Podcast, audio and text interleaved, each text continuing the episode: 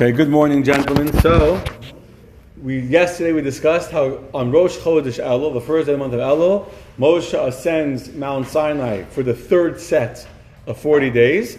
And this time he's on the mountain for 40 days. Hashem teaches him the 13 attributes of, of Rachamim, of mercy. And when Moshe sees that he falls on his face and bows before Hashem, and here Hashem has taught him the secret how to invoke God's compassion, not only through the merit of the forefathers or through other reasons, but how to arouse the inherent compassion of Hashem that exists no matter what, even if we're terrible sinners, Hashem will, if He chooses, will find in Himself the ability to show compassion to those that don't deserve, those that sinned.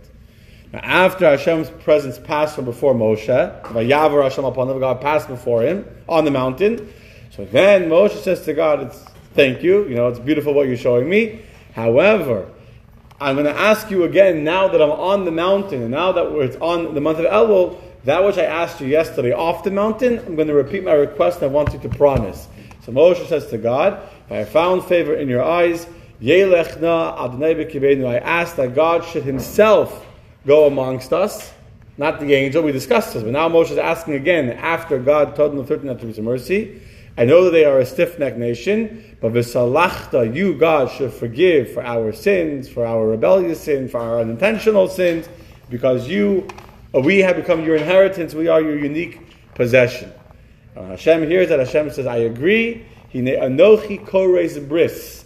I am establishing a covenant. Not just a promise, but here on the mountain, on the third set of 40 days, Hashem is kores bris. Hashem is making a covenant between us and the entire nation, that God will do niflaos, He'll do wonders He never did before in the entire history of the universe, not for any other nation. That all of the people of the world will see how awesome is the deed of Hashem, which I will perform for you. So here we see how Hashem is showing, He's answering the questions, the, the requests of Moshe. I will be amongst the people. I will make them wondrous. I will give you the power to always earn forgiveness for them, even when they don't deserve, etc. And then Hashem says to Moshe, however, guard yourself very, very, very carefully. Because you're going to come into the land of Israel, and there will be the other nations of the world. The other nations, seven nations living there. And you should make sure to drive them out of the land. Don't assimilate and integrate with them. Because if you're going to come into the land and you're going to make a peace treaty and a covenant with the inhabitants of the land that are living there, they will be the Mokesh Bikirbecha. A mokish is translated by Rashi as a, as a, as a trap, as a, a stumbling block, or as a trap, different opinions, that will trap you and will cause you to fall down and to become, once again, to start worshiping idols. Rather, the Torah says, I know this is not politically correct, but here you have black and white how the Torah wants us to deal with the people that live in the land of Israel. When the Jews come in, black and white, you should destroy, you, you shall uh, shatter their altars, demolish their pillars, cut down their, their idol, their, their trees that they use as idols, um, and be careful not to bow down before their God or any other God of the nations, because Hashem is a zealous God. And if you will make a covenant with inhabitants of the land, you know what will happen? You think I'm just making a peace treaty. I'm not going to worship their God. I'm just making peace. We'll live in harmony with our neighbors. We'll all get along. It's in kumbaya, and nothing will happen. You should know if you'll do that, eventually you're going to stray after their gods and you're going to sacrifice to their gods. And then they're going to invite you to eat from the food of their gods. You're going to come for their holidays. And you're going to join together. And you know what will happen after that? Eventually, you will take wives from among his daughters for your sons. They're going to become intermarriage. And their daughters will marry your sons. And what will happen? His daughters will stray after their God and lead your sons after their gods. Which from here is a source in the Torah that the child goes after the mother. Because here the Torah is only saying one side. It's not saying that their sons will marry your daughters. Because if a non Jewish man will marry a Jewish girl, that will not lead the grandchildren astray to a different God because the children, the grandchildren will remain Jewish. But here the Torah is saying only one way. Your sons will take their daughters. Have a great day. Your sons will take their daughters.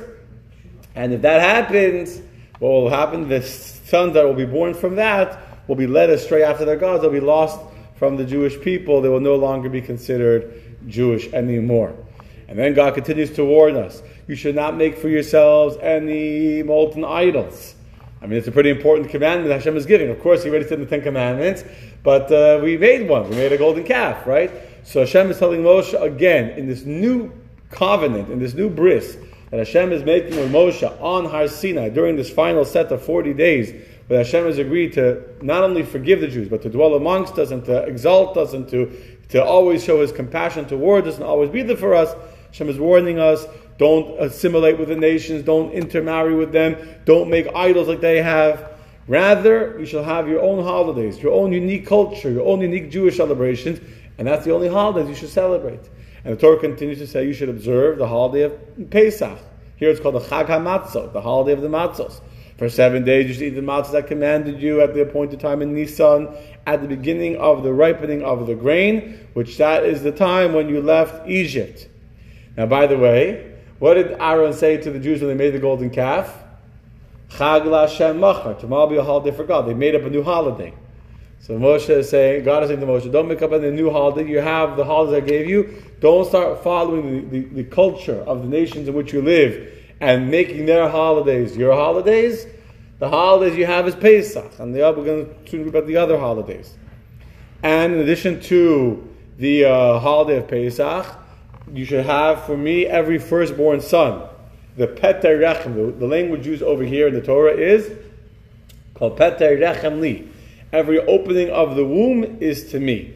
Meaning, a child that's a firstborn child, but not born by opening the womb, but born through a C section. I think we talked about this once. Is not considered a Peter Rechem, not considered opening of the womb, and they do not need to be redeemed from the Kohen, from the priest. However, any child, any male child, that is born in a natural way where they open up the womb, they belong to Hashem. And therefore, we need to redeem them. Not just the firstborn child of a person, but so too all your livestock that comes from you. He's talking about kosher animals. The male that opens the womb of a cow or of a sheep or of a goat is mine. Now, generally speaking, and how either you give that to the Kohen or you, normally you give it to the Kohen. The firstborn child you don't give to the Kohen, you redeem him for five silver coins. But the firstborn sheep, cow, or goat, you give to the priest as a redemption since the firstborns were supposed to worship Hashem in the Beis HaMikdash, but we lost it because we sinned with the golden calf. And now that I'm making a new peace treaty and the Levite to the priest will serve in the temple, you need to give the firstborn needs to be redeemed from them. Now, normally a non kosher animal does not become holy. You don't find anywhere that normally a non kosher animal will have a holy status. The only exception is right here in the very next verse, where the Torah tells us it's a gezeiras hakasuv, it's a decree of the Torah that doesn't have, it's Hashem's decree. That Hashem says, even though normally non-kosher animals are not holy, of the firstborn donkey, you must redeem it with a lamb. So it's a unique status. It doesn't become holy. The firstborn sheep, goat, or cow becomes holy, and you need to give it to the Kohen. It's a holy animal, you don't redeem it. The firstborn donkey does not get the same kedusha, the same holiness that a firstborn uh, sheep has.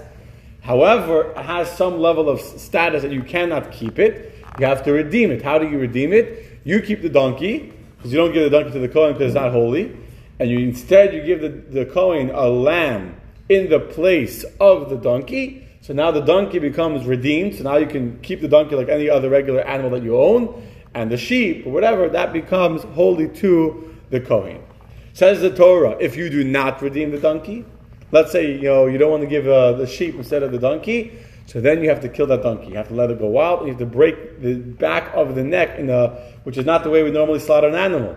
But since you were cruel by causing monetary loss to the priest who is serving you in the temple, and you didn't want to give him, you too stingy to give him your sheep in the place of your firstborn donkey, therefore you also lose the donkey, you don't get it.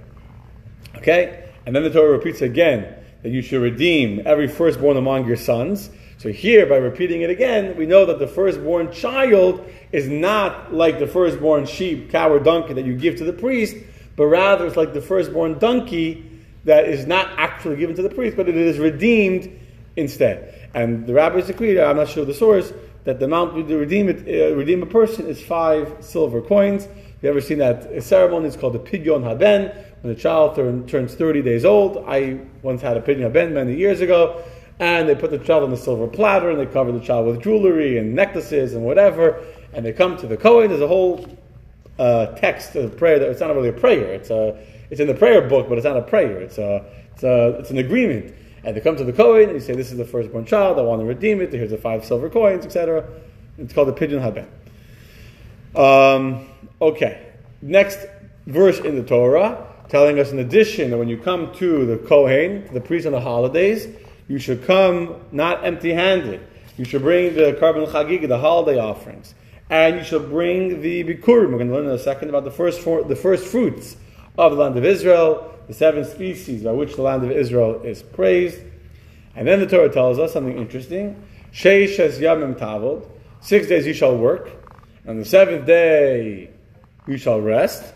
Becharish uvakotzir tishbos, which is translated to mean that you must refrain from plowing and reaping. And what does that mean? Now we already know that you should work six days, not work on Shabbos, and not, not to plow on Shabbos, right? We know that already.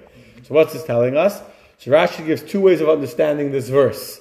One way of understanding is that it's talking about the year of Shemitah.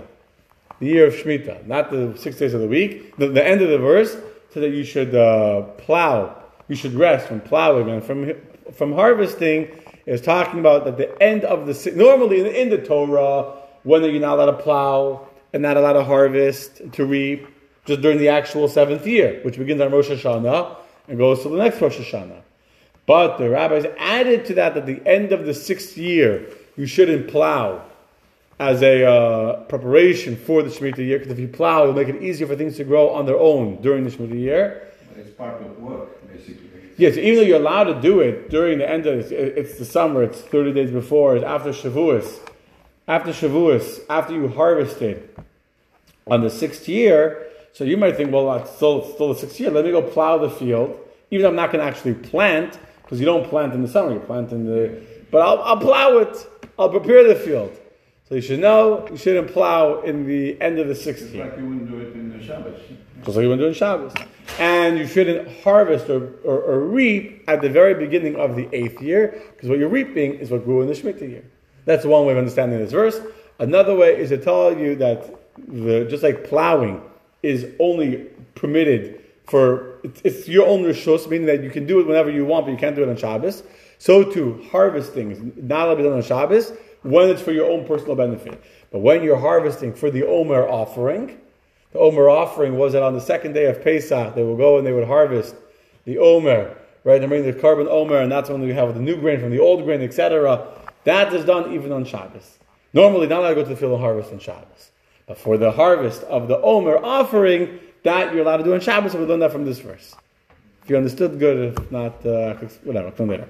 Then talks about the holiday of Shavuos, and then three times a year, he also mentions already Sukkot while he's at it. Three times a year, you should appear before Hashem.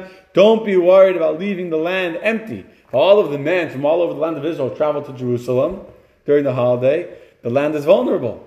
Someone could come and attack the cities where there's no men there and just a woman and kids, etc., and they'll be able to easily conquer a good part of the land of Israel. Don't worry, said Hashem. I will uh, make your borders wider. I will protect them, and I will expel the nations that are there. So when, you go up to the land of to, to the city of Yerushalayim, no one will become jealous or desire the land that you have. And he says, when you come, you should not slaughter the uh, the blood of the, the pesach with the bread of chametz. You should bring the bikurim, as I mentioned, and you should not cook a young animal in the in the milk of its mother because it's also an act of cruelty to, which is one of the three times. I don't have time for right now, but there's three times in the Torah where the Torah says not to cook a goat or a kid in its mother's milk, which from there will learn many of the laws of kosher, mixing meat and milk, and cooking meat and milk, etc. But we'll leave that for another time. Let's finish the parsha. Anyway, at the end of the 40 days, 40 days end, Moshe Rabbeinu comes down the mountain with the second set of tablets. Now, first of all, you should know this by now. What day does Moshe come down the mountain with the second set of tablets? Yom Kippur, very good. Yom Kippur is the end of the 40 days. Moshe comes down with the second set of tablets, and during this third set of 40 days, the Torah tells us that Moshe did not eat nor drink water. The first time he didn't eat or drink was because it was so he was overwhelmed by the divine revelation. Second time he didn't eat or drink for 40 days was because he was so afraid. So he was praying to Hashem for mercy. And the third time he had truly become like an angel, and his body did not need to eat anymore here, he reached a higher level in divine closeness than he had had in the first time. And he came down with the second tablet that had been given very quietly. From here, we learn that the first tablets were given with a big hoo ha, right? The big commotion, the big celebration, the whole world heard when God blew the shofar, the whole world was silent. Things that are done publicly sometimes don't last. Some that is done in private, quietly, shashtil, you know, that had had eternity to it. The second tablets are still whole until today. So Moshe comes down the mountain, and Moshe was not aware that the skin of his face had become radiant when God spoke to him, meaning there were beams of light shining from his face. In the Hebrew it says kikaran or. Literally, that beams of light were shining from on his face. Now it happens to, and so we're going to read to what happened. And the Jewish people couldn't look at Moshe. They became afraid. They saw the skin of his face was radiant. They literally couldn't look at him. They became afraid. And therefore, Moshe put a mask on top of his face, the first person to walk around with a mask on. Not because of Corona, but because of the Karaner, the, the face of Hashem's, uh, the light of Hashem shining from him, that people couldn't look at him. So he put a mask on when he spoke to the Jewish people, and when he talked to Hashem, he took the mask off. By the way, the famous myth that Jewish people have horns, where does that come from? This verse. Well, it comes originally from this verse. Ki karan or The word karan, beams of light, is also karen. Karen's a horse. A horse, a horns. Torns. So when Michelangelo drew a picture of, the, of, of Moshe, he misinterpreted this verse based on a wrong translation, that there's uh, horns coming out of his head. And hence the horns became a very accepted myth that Jews have horns. Um, and the point is that whenever Moshe would speak to Jewish people, he would put on his mask, when he would finish speaking, and when he would go speak to Hashem, he would take it off. And so when he would go into his tent where he would speak to Hashem, he would remove the veil, and there he would talk to Hashem. And after he would go out, he would cover himself to teach Aaron and the elders, and then they would go and teach to the Jews what, what God had told, Moshe told them. There's a whole system. First Aaron, and Aaron and his sons, and Aaron and the sons and the elders, etc. He would teach all the Jewish people. And then, uh, again, Moshe would replace, as the Torah repeats again, Moshe would cover the veil on his face until he would speak with Hashem in private. Okay.